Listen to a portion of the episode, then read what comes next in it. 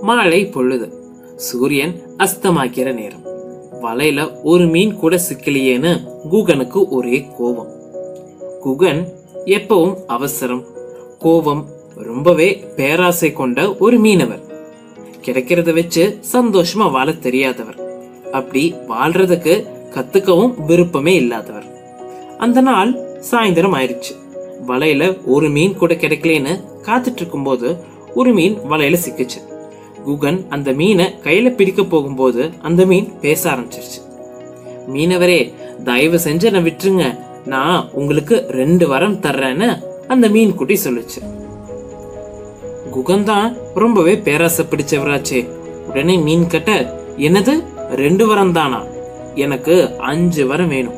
அஞ்சு வரம் தா நான் உன்னை விட்டுடுறேன்னு. மீன் கட்ட பம்ப பண்ணிட்டு இருந்தாரு.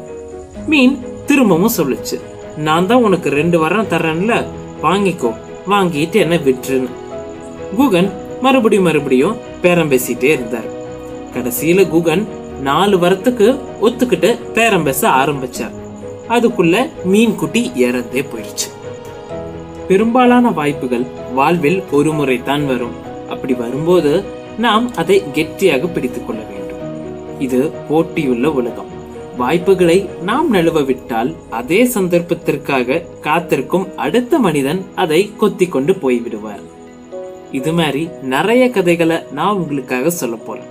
என்றும் உங்களுக்காக அன்புடன் லக்ஷ்மன் சின்ன சின்ன விஷயங்கள் சந்தோஷத்தை தரும். ஆனால் சந்தோஷம் என்பது சின்ன விஷயம் அல்ல.